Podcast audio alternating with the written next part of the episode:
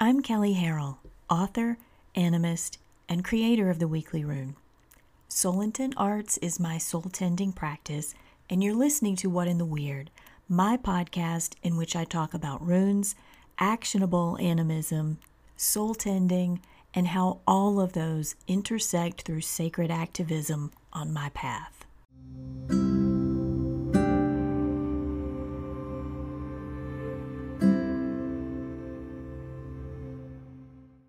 The weekly rune is out, and if you're not sure what it is, it's a rune cast that I've done for years, focused on the runic calendar and the current half month rune. The weekly rune is now available in full on patreon.com. Just do a search for Kelley Harrell to find it. And you can find the archive of all past rune casts on my site, soulintentarts.com. If you're not sure what a half month is or what the runic calendar is, listen to the early episodes of What in the Weird, or just go read the weekly rune. It's explained fully at the beginning of every runecast. Thank you to everyone who listens to the podcast, to those who send notes and share their experiences of the runes. That's what it's all about, and I'm grateful for the engagement. And I also want to thank my Patreon supporters who make the sharing of my rune work through the podcast and the Runecast possible with their financial support. If you've benefited from the Runecast, the podcast, or the ton of free articles on the runes, animism, and soul tending on my website, you can show your support through buying my books, which you can find at soulintentarts.com or Amazon, by making a one time contribution through PayPal or Square, or by contributing regularly through Patreon. Just go to patreon.com and search for Kelley Harrell. You can also subscribe to the paid version of the Weekly Rune there, and thank you for it. We're in the half month of Nauthiz now, and I want to devote this episode to how the screw has turned for the seasonal attributes of this rune. We all know the winter runes are hard Hagalaz, Nauthiz, and Isa. They represent a progression through a challenging time that truly moves from crisis to closure. It starts with blunt change that we just have to roll with, that we have to assess how to meet the needs differently as a result of that change, and how we're going to let our internal space reshape so that we can go forward embodied you can pretty much sum up the teachings of the entire Elder Futhark in these three runes. That's just how powerful a micro initiation they bring. But add COVID, add sweeping social justice reform that is long overdue, add deep governmental and political reform around the world. So when we talk about Nauthiz in this seasonal context. We're not just talking about a personal level. This isn't just about our personal crisis and progression to closure, but also a collective reboot that's long overdue. Because the individual and collective reflect each other. One isn't going through something the other isn't, ever. That's animism. That's relationship. So when we talk about what's happening with Nauthiz right now, we're talking about cultural collapse. We're talking about personal collapse. Collapse is not a new concept. A lot of folks have been talking about it for the last three or four years. And for me, it began with a vision that I had back in 2016. If, if I'm honest, it was terrifying. I don't have visions very often. So when I do, they're arresting. I mean, they are akin to like psychological disturbance. And this one in particular was dystopian and it came with a version of the world and super bleak feelings about it that were totally overwhelming. For weeks I was I was just stunned by this. I wrote about it when it happened in my blog and that post is called Death Walking Midgard. I'll include the link to it if you want to see it. But those feelings from that vision of long term coping with something that will not fix, that's everyday life now, right? I mean, now that that's just, you know, Sunday. So when I dial in on this from a spiritual standpoint, for many folks, this breakdown is touching every facet of their lives, and particularly ones that they don't want touched. Nothing is unscathed. And most of the pe- people that I've been talking about, they're expressing it in terms of their spiritual path is falling apart. And that is particularly distressful anytime, at any time. But, it, but it's really stressful now when so many other aspects of life are inconsistent, if not totally broken right now. And I'm not talking about, you know, people mm-hmm. who just got here, you know, people who are just beginning a spiritual practice. I'm talking about people who have had solid, consistently supportive, and and you know fruitfully yielding spiritual practices for a long time.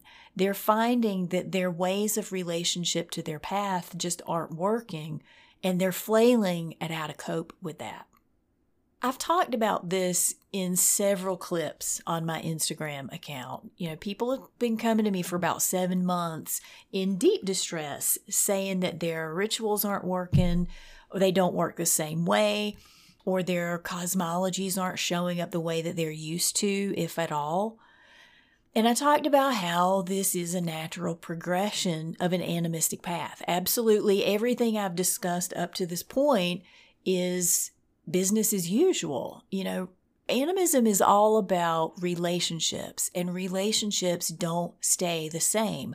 Whether we're talking about your favorite teddy bear from childhood or you know your spirit ally who showed up from day 1 no relationship in your life stays the exact same over time so when we look at our rituals and our cosmologies as aspects of our life that we're in continual relationship with it makes sense that those things change too they are life force our discomfort with that truth is what we're really at odds with we don't know how to handle the flux.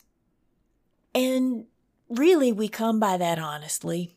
Everybody assumes that it happens because they are doing something wrong. They, they develop deep shame about it. That's half the reason people don't come back for follow up sessions.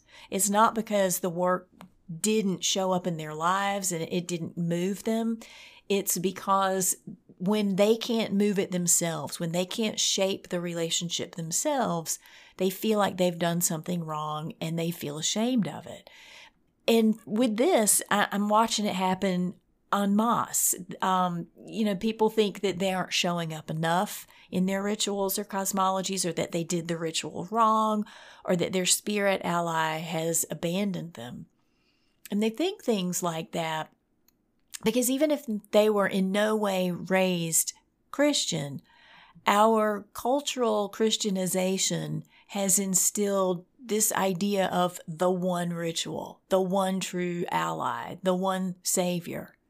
And it doesn't work that way, especially not when we're out here animisming by ourselves without the support of an entire village that is also engaged in these same relationships, these same spirit relationships. We underestimate just how hard it is to carry an entire spiritual path and tradition alone, but that's what we do. So, on my Instagram clips, I've talked about how, yes, that is a natural progression. The fact that our rituals change, our cosmologies change, and yes, when you're feeling actively traumatized, as with COVID, social reform, and for some people, just stepping out in public, it's really disruptive to feel like your rituals and your cosmology aren't showing up the way that you're used to. Like everything else is falling apart, and then that goes to shit too. And the direction that I'm going with that in this episode is is what's coming up in community now. You know, the fact that it's not just the mundane that is in upheaval right now. And and honestly, sit down for this one. Other is changing too, by which I mean capital O, other is changing. For example, if your lens is an Old Norse perspective, what I'm saying is the way that we collectively weave weird is changing the way that we access and respond to Orlog is changing, as is possibly Orlog itself, and we don't have the updated playbook. Yes, yep, that's what I said. We don't have the new guidelines for how it all works. So we're in collapse personally, culturally, and perhaps multiversally. Whatever the word is that plugs into capital other, that's what's changing. I also want to thank Janet Roper for her part in affirming this for me. Janet is an animist, elder, and excellent communicator. You can find her at janetroper.com. And she brought this up in the context of an animal communication session the other day for me. And I had to sit with the place where I have not gotten with the times in my own need for an update. So when I hear people say, my rituals aren't working, I know it's just stress, I can't wait to just get back to how my spiritual practice used to be, used to be is gone. It does not exist anymore. And once we get past the shock of that revelation and let go of the comfort of the habits that have sustained us, we can move on to what will sustain us now and stay flexible to how it continues to shape. We are in the gap. We're not at the place that we're totally, you know, we can put in new routines and we're we're not at the place where we can understand how to internalize the way weird is weaving at this time. And it could be a really long time before we get there. Nobody knows. But we're not in used to be anymore, and we're not at the destination either. We have to make peace with that. Nauthiz is traditionally thought of as constraint. It's this point where we understand a stuckness that makes where we are uncomfortable, yet we can't move into where we need to be. When folks talk about Nauthiz, they always bring up the ritual of need fire, an ancient European practice of running yourself and your cattle through a flame to kill off disease and spirit possession. So, constraint and need fire are where most folks go with Nauthiz. But when we look at the true translation of need fire, that word dials in the rune meaning ever so slightly. When we talk about need fire, the emphasis is on need as in the English word that means to require something essential in order to sustain. We think it means needing that purification fire to survive the winter, like in this case, literally to ward off germs going into living in closer proximity with people indoors and to ward off their shadows so that they're not bringing them into the close quarters either. But when we dig into the root of the word need fire, it really translates from the Germanic word not fire, which means rubbed fire. The etymology of the word clues us more into the ritual itself than it emphasizes needing the ritual's outcome. In other words, like for this ritual, the fire had to be rubbed between your very own hands to create the blaze, to like make the spark and make a fire. It couldn't be lit from an existing fire. In fact, all the other fires had to be extinguished so that capital F fire was honored only through this rubbed fire for the sacredness of blessing it to do its job. When you read Nauthiz this way, it's not about needing the outcome of the fire at all.